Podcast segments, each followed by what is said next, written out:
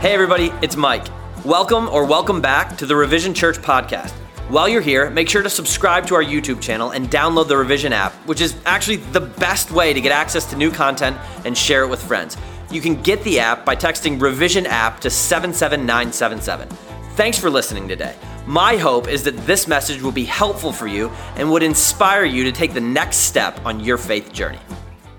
Good morning, everybody. So, my name is Josh DeKok. Um, I'm not a pastor here, but I've been fortunate enough to be able to really share what God has laid on my heart a few times. So, what I want to do today is talk about three words that, and I'm trying to think of the right terminology to use here, make me very angry, is the best way to put that. Those three words are male pattern baldness.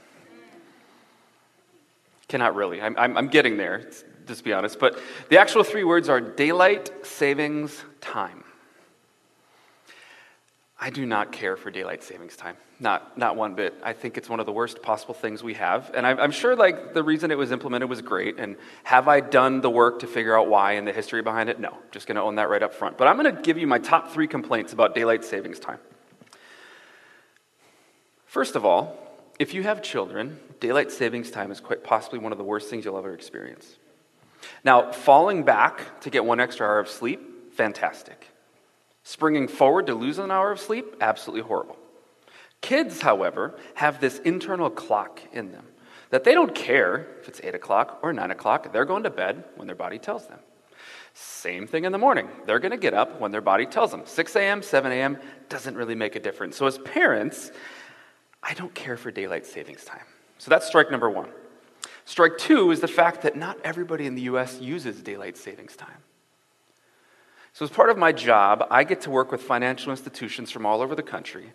And uh, one example of one of the reasons daylight saving time really creates a hardship is that I will have calls with a financial institution in Hawaii who's working with someone in Alaska who's talking to me, and we have someone from the East Coast on the call. Now, Hawaii doesn't even use daylight savings time. So I spend far too much time on Google trying to figure out what time it is in Hawaii, Alaska, and the East Coast, because I have hard enough time with time zones, right?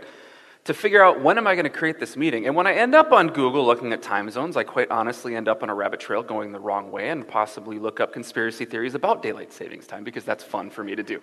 So that's strike number two. Strike number three, then, is probably my biggest complaint. Now, I work in an office that has a total of one window, I think. It's an old warehouse that they retrofitted, and all of the executive areas up front have windows. But and actually, the area that we work in, the only window is on the loading door, and it's this little tiny window that lights sometimes come through, right? So when I go to work in the morning, it's dark. When I walk out of the office, it's dark. And that's hard for me because it doesn't make me feel all warm and fuzzy and excited for Christmas. It makes me feel cold and it makes me feel tired and I don't enjoy it. But what is it then about the dark that oftentimes makes things so much worse? Why do many of us fear being in the dark? Why are kids oftentimes afraid of the dark? And why do we associate darkness with being bad? Now, let me be honest here. I am not a fan of the dark. Okay, I, I'm just not, right? Um, does anyone remember the movie Signs? Yeah, we all remember this movie? Full honesty, this movie messed with me in a way that a movie has not ever done before or has done since. This movie terrified me. I have an issue with aliens for some reason. I just it scares me, right? Now, the problem with this movie is that you can see, well, not anymore, but you could see that it took place on a house out in a farm with cornfields, right? That hit very close to home for me because I grew up in northwest Iowa where there's lots of cornfields, right? And it just so happened that one of the cornfields was about 50 feet that way from our house. So, if y'all remember the scene where they're in the cornfield and he's looking through the corn, and all of a sudden that leg turns and walks away. You remember this one? That messed with me. And the one where on top of the barn is the silhouette of the alien. You remember this one? I had an experience where after I watched that movie, I was walking out of a, I think it was a school actually. And I took a step and I looked back, and on top of this school was this outline that to me resembled what was on the movie, right? It was an HVAC system, let's be honest about it. I screamed and ran quite loud and quite fast because this was utterly terrifying to me. The last thing I'll tell you is that when I would get home at night, and I'm a high schooler, right? Like I'm a high school senior and this is still happening. I would park in our driveway, turn off the car, and I'd sit there and I would stare off in that direction at that cornfield, just making sure nothing was moving. And I would take the key out of the ignition and wait, and then start to really give myself a pep talk like, all right, it's time. I, I need to go in the house now. So I would make sure the garage door was up, and I would get everything ready, open the door, get out, shut the door, sprint as fast as I could into the garage, jump up on this little platform we had because the front door was about that high off the ground, hit the garage door button to close the garage door, get in the house, shut the door, lock the door. I'm not ashamed to admit that, okay? This movie terrified me. But it's not just that. Like movies and TV shows, we often associate the bad guys as being in darkness. Star Wars, for example. Darth Vader, the Emperor, Kylo Ren, dark colors. Sauron from Lord of the Rings, tower was dark. He who shall not be named from Harry Potter, dark robe. And I think quite possibly the worst villain of all time, Zurg from Toy Story. Now, for a lot of us, darkness can also be seasons of life that we experience that are incredibly difficult. Maybe it was the loss of a loved one. Maybe it's losing a job. Maybe it's struggling with addiction. Maybe it's something else entirely that hits you in a way that is just hard to work through. But the question is then why is it that we associate darkness with negativity? Why do we think darkness has such these negative connotations to it? Why do we see light as being good and dark as being bad? Why do we refer to difficult times in our lives as times of darkness? So, for me personally, after spending times working through difficult situations and moments in my life, both things that have happened to people that I love, people around me, and quite honestly, things that have been self inflicted, choices I've made that have hurt other people or, or hurt people that I love that that have caused a lot of difficult situations in my life. I think I can fairly say now that I think darkness gets a bad rap. And I want to talk about that this morning because I think a lot of us can see the Christmas season as being a difficult or dark time. A time that brings with it bad memories, a time that makes us weary. Now, to do this, what we're going to talk about is the shepherds from the Christmas story and how learning from their experience can help us navigate difficult times in our own lives. So, if you have a Bible or a Bible, feel free to crack it open to the book of Luke. Okay? Matthew, Mark, Luke, John, first books of the Old Testament, that's where you're going to find it. Now, if you don't have a Bible, the words will be up here on the screen. And if you need a Bible, please make sure you grab one from the back to the next steps table. Um, I know Revision loves it when those disappear. All right, so let's set the stage for where we are here. Now, the world in the book of Luke could be described as having been in darkness.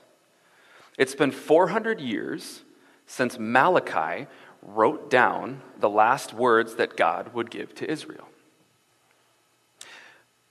Now, not surprisingly, the last book in the Old Testament is entitled Malachi, which is the book he wrote. So we have end of the Old Testament to then beginning of New Testament. We're looking at about a period of 400 years of silence.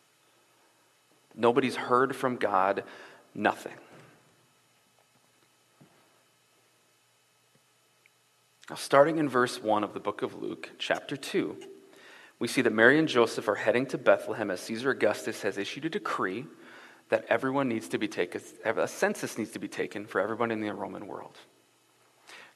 You're probably familiar with this story, but what happens next is Mary and Joseph go to Bethlehem, can't find a place to stay, end up in a, in a stable, manger. I don't know. I, I struggle with the words on that one. But Jesus is born, right? And he's wrapped in swaddling cloths, and they lie him in a manger.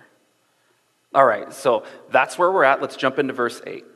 Verse 8 says this And there were shepherds living out in the fields nearby, keeping watch over their flocks at night.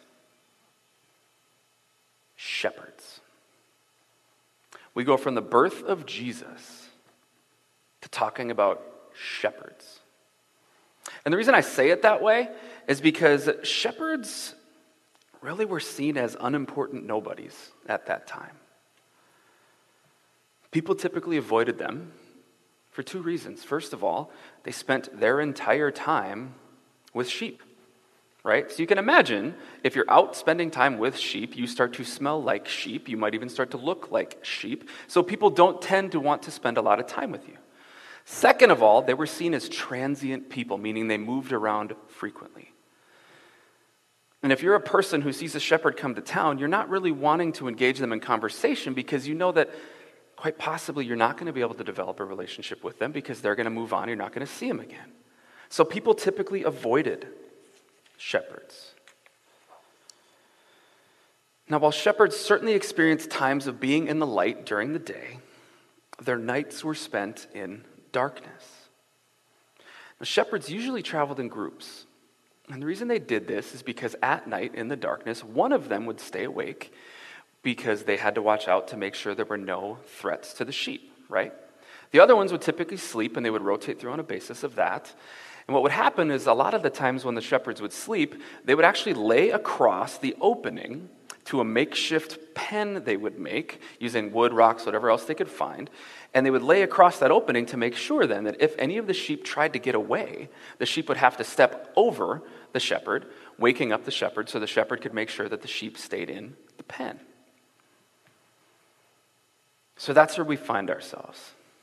The shepherds are here, the baby's been born, and now we jump into verse 9. It says, An angel of the Lord appeared to them, and the glory of the Lord shone around them, and they were terrified. But the angel said to them, Do not be afraid. I bring you good news that will cause great joy for all the people.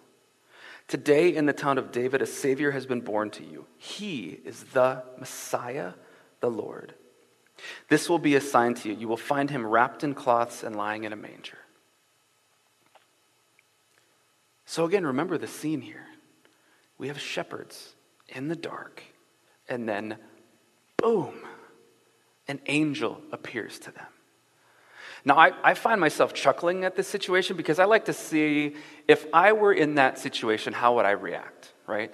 So, first of all, if I was the shepherd, one of the shepherds that was asleep, I'd wake up and do a double or triple take because I'm thinking, what the heck is that? And I have to still be dreaming. And I picture an angel like up floating in the sky, right? If I'm the shepherd that's awake, I see this thing and I'm thinking, I've been awake for far too long because I'm now starting to see things and I'm not thinking clearly. And to top it off, the glory of the Lord is shining around me, which to me would scare me because I can't imagine having this thing here and light all around me. And quite frankly, the glory of the Lord is not something that's often seen and I don't think can even be expressed or explained very well. So it's just this, it, it blows my mind thinking about what this must have been like.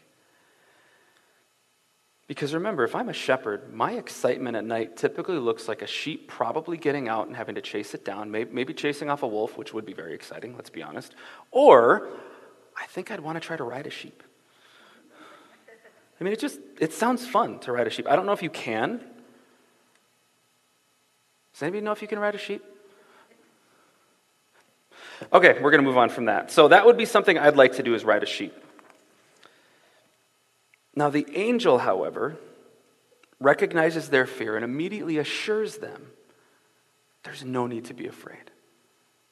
This angel is bringing with it the news that the people have been waiting for. The angel is shattering the silence of 400 years. The angel is sharing the good news that would forever change the world.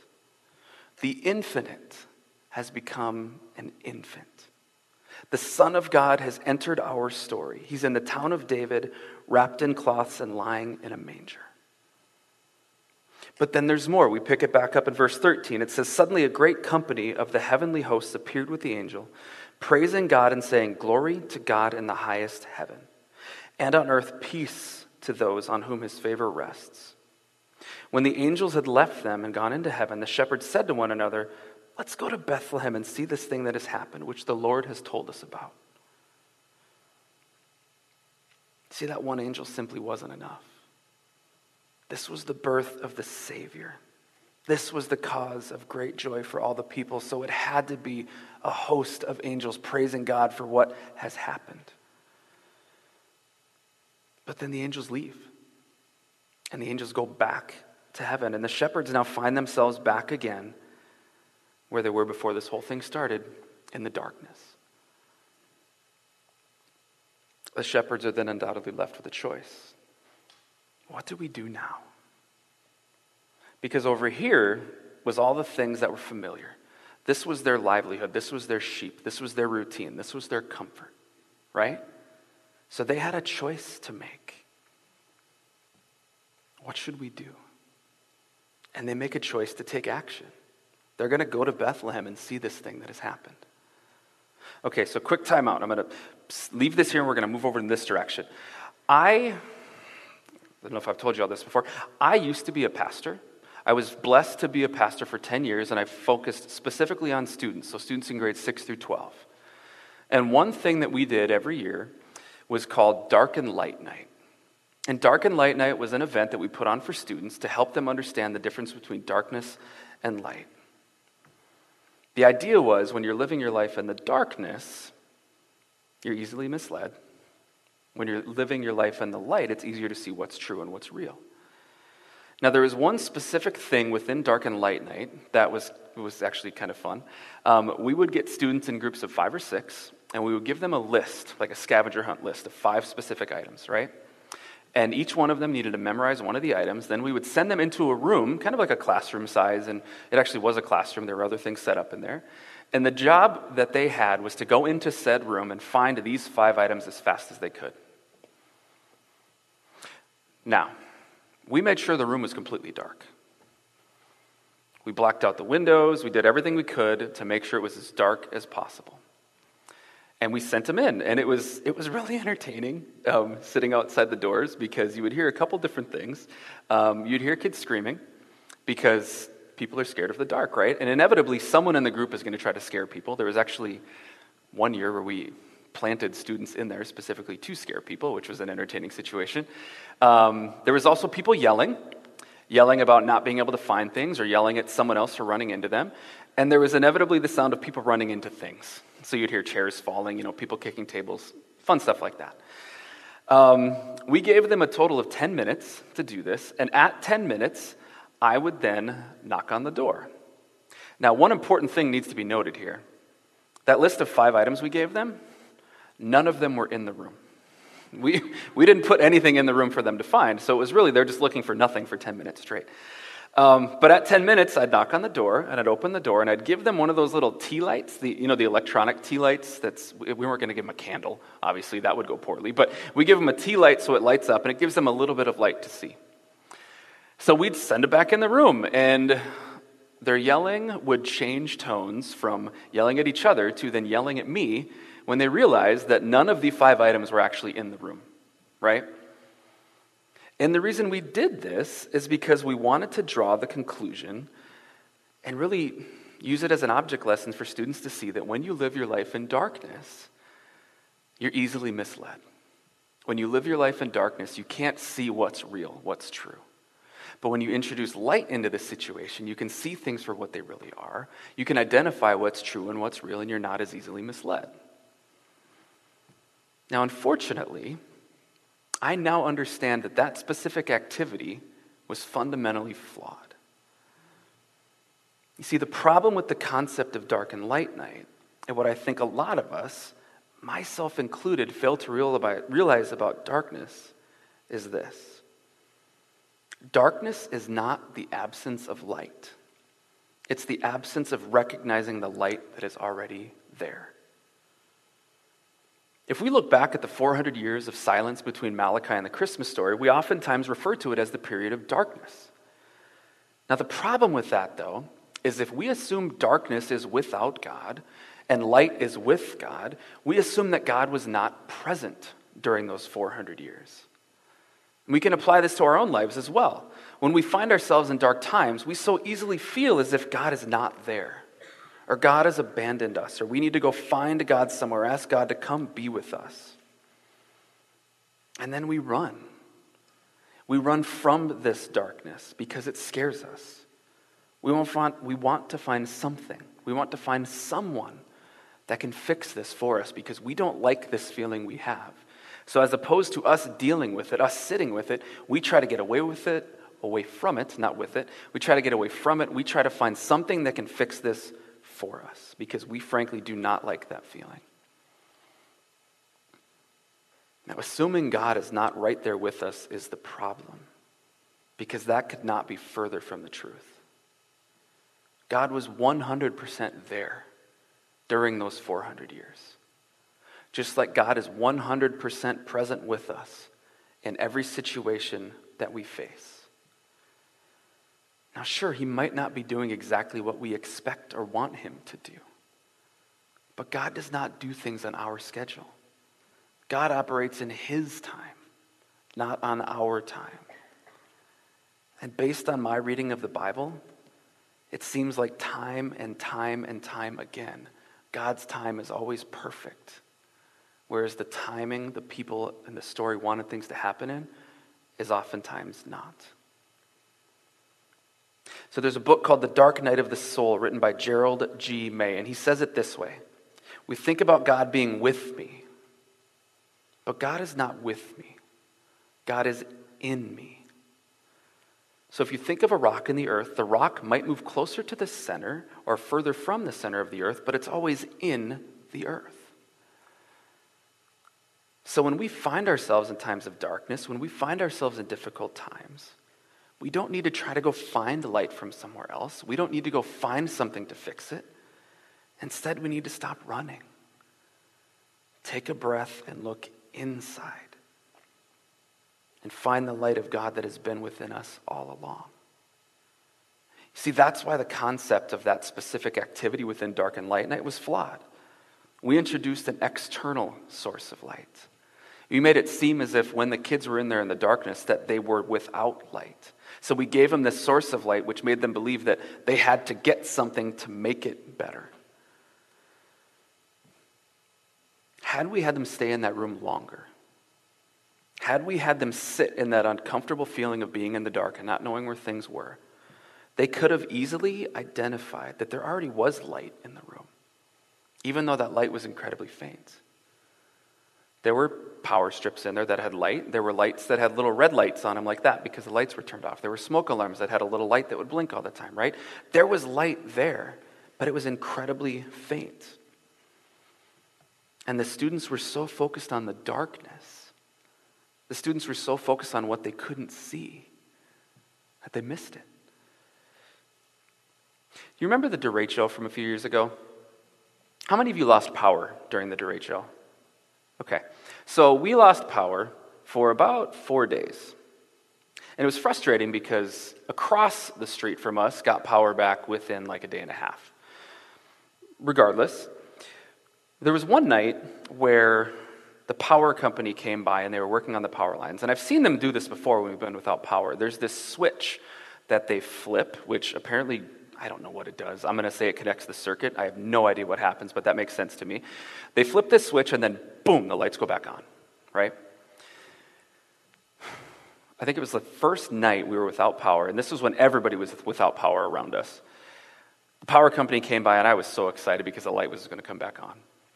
So I then got our kids, went outside. I don't think Heidi joined us because she thought it was just plain weird that we were outside watching people work on power lines. But we're out there watching power lines, and they're working on it, and they're about to flip the switch, and then they flip the switch, but nothing happens.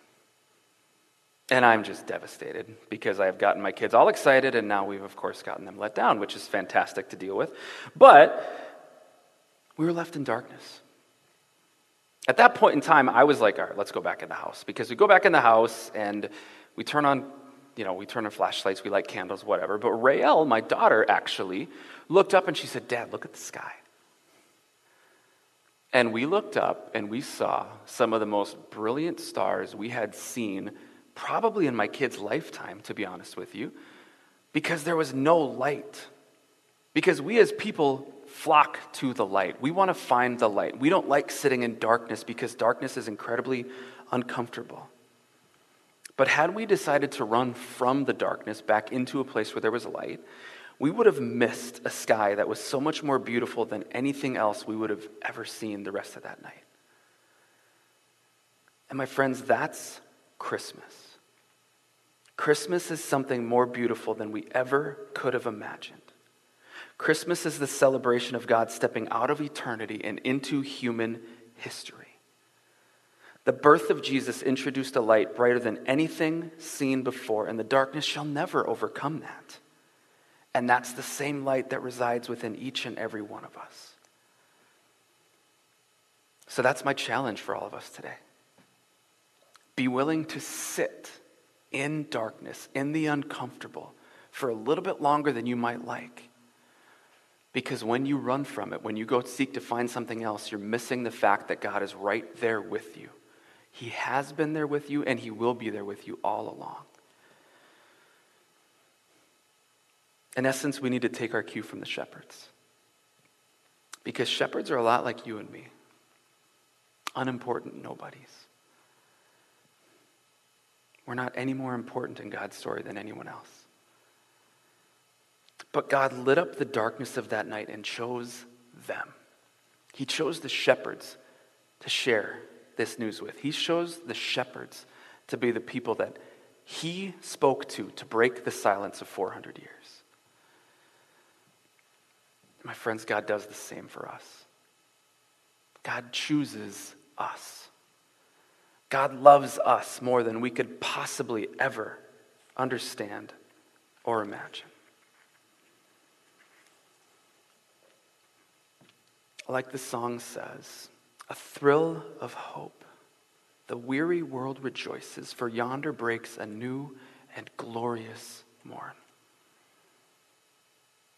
Make a choice to take the journey, as hard as it may be, as uncomfortable as it may be, to find the light that has been inside you all along. And let that light bring you joy as you step into a new and glorious morn. Let's pray. So, Father, we come before you today, and quite often we run from darkness. Quite often we get scared, we get nervous, we get whatever emotion you want to assign to it, and it's hard. But Father, I pray that you give us the courage to run to you. And to do that, we need to look inside ourselves and find the light that you've given us, Father, because we are capable of so much more than we give ourselves credit for. So, Father, may we love you as much as you love us. We ask all these things in Jesus' name. Amen.